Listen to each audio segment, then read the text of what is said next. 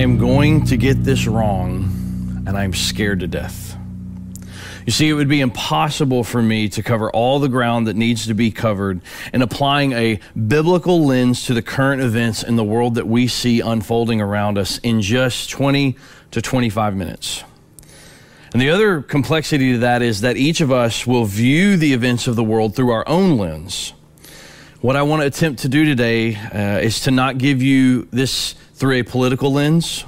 It's not going to be through a conservative lens. It's not going to be through a liberal lens. I'm not even going to give you this through a conspiracy theory lens, but a biblical lens of a single posture of how we can respond as Christ followers to pain, heartache, and brokenness to the world around us. And that biblical posture is the posture of empathy. What I can't speak to at, at this point is legislation that would need to be changed to change the things in the world that many of us may feel need to change. Uh, what I can't speak to is laws and systems that might need to change to, to make life be what we would maybe want it to be. What I can speak to this morning, though, is a biblical posture of our hearts. So today I'm asking uh, you for your grace in advance. For some today, I'll say too much. For others, I'll not say enough. And for some, I shouldn't say anything at all. But silence about sin is still sin. And I want you to hear me very clear today. Racism is real, and racism is evil, and racism is a sin. Judging someone, treating someone differently based on the color of their skin is vile. You know, many of us grew up singing that song in Sunday school red and yellow, black and white. We are what? We are precious in His sight. Everyone is made in the image of God. And because of that, everyone deserves to be treated as image bearers of the Most High, no matter who they are.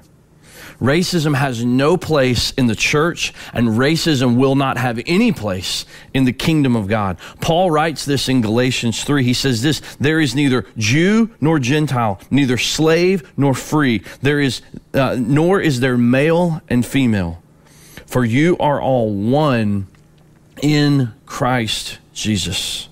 You see, this is the plan, the model for the kingdom of God. But as we know from our Mark series, we live now in the in between, in the already and the not yet. That some of the expressions of the kingdom of God that we long for, that we yearn for, that we hope for, that we wait for in our life, they are not full realities yet. So, we as followers of Jesus have work to do. We have work to do cultivating the kingdom of God here on earth. And we have work to do to stamp out racism the same way that we would work to stamp out any sin that is prevalent in our church, our community, or world. This cannot be ignored. And so today we will look at one biblical posture that you and I can begin to embrace. And my prayer is that many of you have already embraced this and that we can live this out as followers of Jesus in our world, around our world, beginning today. So let's define terms. I want to make sure we're clear here. Is this is that sympathy says, I have experienced what you were going through and I'm here for you. When my wife's grandmother died a couple of years ago, I have had a grandmother pass away. I could look at her and say, I am sympathetic to you. I have been through this experience. But empathy says this empathy says, I have not experienced what you've gone through, and I'm here for you. So I ask today that you would draw a circle around yourself and that you would ask the Lord to reveal, as the psalmist says, is there any offensive way in me? And James, the half brother of Jesus, writes some very clear words about this biblical posture of empathy in James chapter 1, verses 19 and 20. He says this you must understand this. You must understand this, my beloved. Let everyone Be quick to listen, slow to speak, slow to anger, for your anger does not produce God's righteousness. You see, the first point I want you to understand about empathy is this empathy says, I'll be quick to listen. Empathy says, I'll be quick to listen. It's interesting that Jesus used the phrase repeatedly if anyone has ears to hear, let him hear. You see, the act of listening is powerful because it puts the other person first. It communicates to the other person, I see you, I hear you. This is a posture of empathy, but it is also an expression of humility. Being quick to hear, being quick to listen means that I have to be quick to stop what I'm doing, to stop being so busy with my preoccupation, and stop and be quick to hear, be quick to listen. You see, in our busy, fast paced Instagram society, this is not an instinct that comes natural. C.S. Lewis had this to say about our instincts. He said this telling us to obey instinct is like telling us to obey people. People say different things, so do instincts.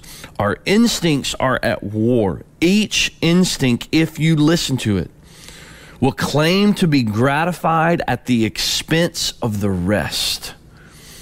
Our instinct to be quick to listen it has to be cultivated. We have to work at this. We have to strive together for this. You know, this happened in my own life even this week. Uh, Lyndall Brumley, our student director, came to the house and, and she was meeting with me and my wife, and we were sitting down at the table and, and we were thinking through, you know, summer plans with students and, and looking at some, some, some creative ideas. And, and I had my computer out, and as we were all talking, I was kind of working away, you know, kind of developing some of these uh, creative ideas that we were thinking through. And then Lyndall transitioned and began to tell tell a story that happened in her life this week. And I began to kind of pick up on some of what she was saying, and I had to force myself. My instinct said, stay focused here, keep working on this, keep creating this, keep staying uh, on point. That was what my instincts were telling me to do. But my heart in that moment had to say, no, no, no, you need to stop doing what you're doing, and you need to be quick to listen. James gives us a picture that in our culture today is running upstream against the world. And it is timely for where we are in our society that we must be quick to listen. And if you are quick to listen, it means you are doing something else. You see, empathy says that I will be slow to speak. Empathy says I'll be slow to speak. I've heard it said many times before that God gave us two ears and one mouth for a reason. But this week, in prepping for this message, I also read that, you know, He fenced that mouth in with lips and teeth for a reason. Guarding your words, being slow to speak, slow to talk this idea of, of taming the tongue, of bridling our words is a, is a theme for James. I just want to read a couple of passages just from the book of James. Listen to this. James 126. If anything they are religious and do not bridle their tongues, but deceive their hearts, their religion is worthless. James 3, 5 through 12 says this So also the tongue is a small member, yet it boasts of great exploits. How great a force is set ablaze by a small fire. And the tongue is fire. The tongue is placed among your members as a world of iniquity. It stains the whole body, sets the, on fire the cycle of nature, and is itself set on fire by hell. For every species of beast and bird, of reptile and sea creature can be tamed and has been tamed by the human species. But no one can tame the tongue, a restless evil full of deadly poison. With it, we bless the Lord and Father, and with it, we curse those who are made in the likeness of God. From the same mouth come both blessing and cursing. My brothers and sisters, this ought not be so. Does a spring pour forth from the same opening both fresh and brackish water? Can a fig tree, my brothers and sisters, yield olives or a grapevine figs? no more than salt water can yield fresh. I've been asking myself this question this week Am I quick to speak or am I slow to speak? And then the follow up question behind that is this What am I speaking when I speak?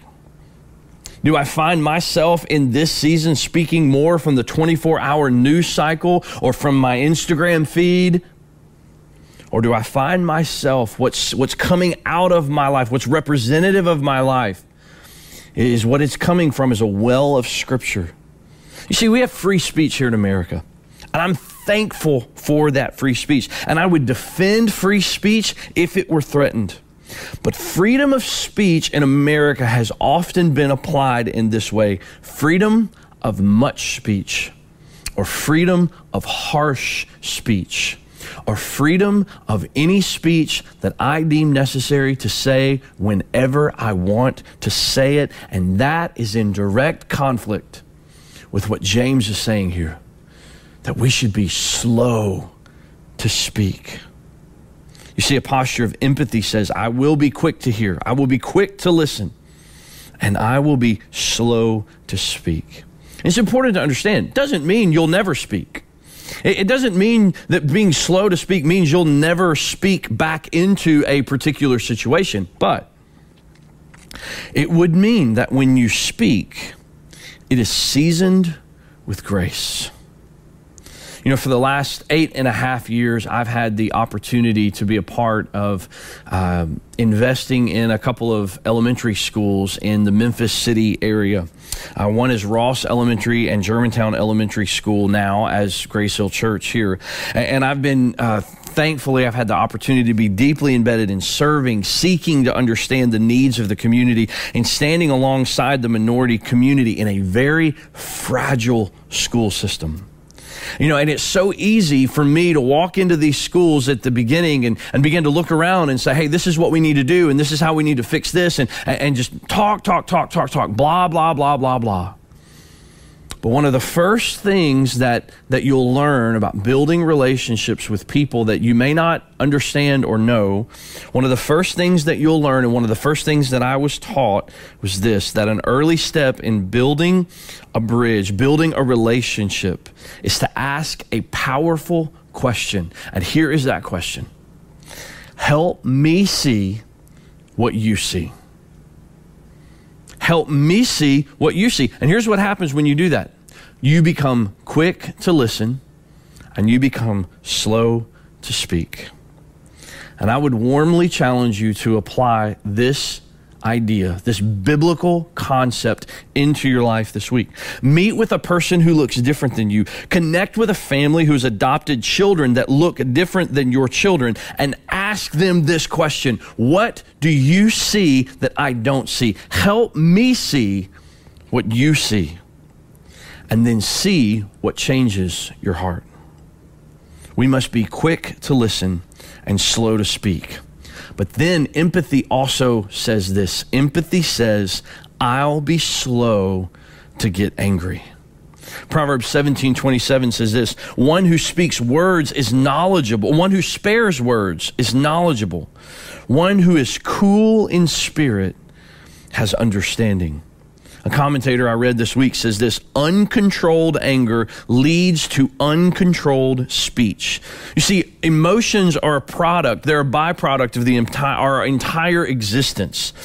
And by God's grace, and through the work of the Holy Spirit in our life, our emotions can be bridled. They can be controlled in our life, and they can come in line with God's word and God's will. But in many times, in many places, in many circumstances, when we look into the world and we see chaos and confusion and we don't understand a posture of empathy, to be quick to listen, slow to speak, and slow to anger, slow to get angry, brings those emotions into check. What's interesting too about this is that slow to get angry doesn't mean we won't ever get angry. There is a right time and place for our anger, but when we are quick to listen, Don't miss this. When we are quick to listen and slow to speak, we will often become angry over the right things and become angry in the right ways because our anger has a posture of empathy because we are understanding. And why does this matter for our lives? Why do you, why do you say, man, what is this? What is this even? How does this play a part in my life? Well, James 120, the end of this little section gives us a clue into that. For your anger, your anger, your anger does not produce God's righteousness. You see, God wants us to live lives of righteousness. He wants our lives to be holy, lives that produce God's righteousness. But our anger, our anger that is rooted in pride and arrogance, does not produce the righteous life that God wants in our lives. Let me say it this way Jesus didn't die on the cross for you to remain in the sin of your unrighteous anger as you look out into the world. You see, much of our anger comes from being self centered and not others centered. And empathy forces us to look at others and be others centered and say, I will be quick to listen, I will be slow to speak, and I will be slow to get angry. Empathy says this just because I haven't experienced it doesn't mean it doesn't exist. Empathy says just because I won't experience it doesn't mean it doesn't exist. Empathy says just because I don't think it exists doesn't mean it doesn't exist. Empathy says just because I don't understand it doesn't mean I won't work hard to try empathy says just because it's hard to navigate doesn't mean I won't work hard to navigate it with you.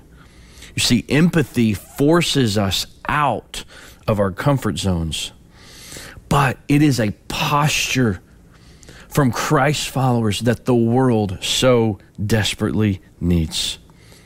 To be quick to hear, slow to speak, and slow to get angry will often force us to talk to people who don't look like us and who come from the same starting place as we do. And here's the reality is that if we are going to weep with those who weep and mourn with those who mourn, it is right to take a posture of empathy. This happened to me this last week. It was a, it was a stark reality in my life. Uh, I had a friend over uh, Monday evening, uh, hanging out on the back porch. It's a black brother of mine that I love very dearly. And as he got ready to leave about 9:45 to head home, he had to go get ready for work. It dawned on both of us that there was a curfew in Germantown and that he would not make it home because the easiest way for him to go home would have been to go through Germantown but he would not make it home in time ahead of the curfew. And so we at 9:45 sitting in my driveway had to think through the best way for him to get home. And as I shut his car door and he drove out of my driveway and headed to his house because we just didn't want to take a risk with the height of everything and all of the emotions that are going on in our world right now. We just we just didn't I didn't want to see him take a risk of possibly getting stopped. And it hit me when I shut that car door that if I was at a friend's house at 9:45 and I had to drive through Germantown, I would never once think about getting stopped.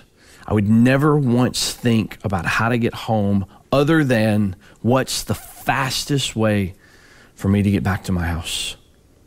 That was a moment that confronted my understanding and it confronted my empathy. I'm encouraged by the story of John 11. Jesus goes, he shows up at the, the tomb of someone that he loves dearly. And he, what does he do? He weeps at the death of a friend. death. I mean, this is a normal part of life. It newsflash, we are all going to die at some point. And I think about the empathy that Jesus had as he showed up to this tomb knowing that he was about to uh, demonstrate his power, knowing that in this moment he was about to do the miraculous and raise Lazarus from the dead. But I think about the empathy that he had as he wept, as he looked into the eyes of those grieving sisters and wept with them. Shouldn't we, as redeemed followers of Jesus Christ, carry a level of empathy in our lives towards those who are hurting and broken around us the same way that Jesus did to those grieving sisters who had lost their loved one? Let's pray together. God, I pray that where we may have ignorance of mind, that it would not produce absence of heart in times like these. God, I pray that our passion for you would burn bright, but that passion would set a flame in each one of us to ensure that every person that is made in your image would be treated with dignity, justice, kindness, and empathy. God, I pray that our understanding of the events in the world and community around us and our posture to that world and community around us would not be fenced in by pride, but it would be open to what the leading of the Holy Spirit would say and speak into that understanding through the posture of empathy. And I pray that our hope would not be in legislation I pray that it wouldn't be in a political party. I pray that it wouldn't be in a presidential candidate, but that it would be, as Psalm 20, verse 7 says, that some trust in chariots and some trust in horses, but we trust in the name of the Lord. God, we have no confidence. I confess to you that I have no confidence that we can legislate hearts to be right. We cannot legislate the hearts of the world to be right with you. But apart from you, every heart in this world is dead. But God, we cannot legislate hearts to loving you and to change. But God, we pray that you would demonstrate your love for every single human being on the face of our planet through the love of your disciples that we have as we fight for those who need to be fought for, as we grieve for those who need to be grieved with and we mourn with those who need to be mourned with in our community. God, we long for the day when there are no more tears, when there is no more pain, when there is no more injustice, and there is just forever worship of you around your throne with every tribe and every tongue and every nation. God, we ask that you revive hearts, but God, I ask that you start with me. And I would ask that you, sitting in your living room, your kitchen table, wherever you may be, would echo that prayer in your life today. God, we ask that you revive hearts, but that you start with me. God, I ask that you not do anything in anyone's life, the pride that needs tilling up, the complacency that needs to be rooted out, the excuses that need to be killed. I ask that you not do anything in anyone's life that you would not do in me first. And God, we pray the words of Jesus Our Father in heaven, hallowed be your name. Your kingdom come your will be done on earth as it is in heaven. Give us this day our daily bread. And forgive us our debts as we also have forgiven our debtors. And do not bring us to the time of trial, but rescue us from the evil one. For yours is the kingdom and the power and the glory forever. Amen. Hey, thanks for listening to the Grace Hill podcast. We really hope you found this message compelling and inviting. If you'd like to connect with someone to find out more about Grace Hill Church, or maybe discuss this episode or something else about life or faith, please don't hesitate to reach out to us directly at gracehill901.com. We'd really love to connect and discuss anything with you. And please remember, you matter.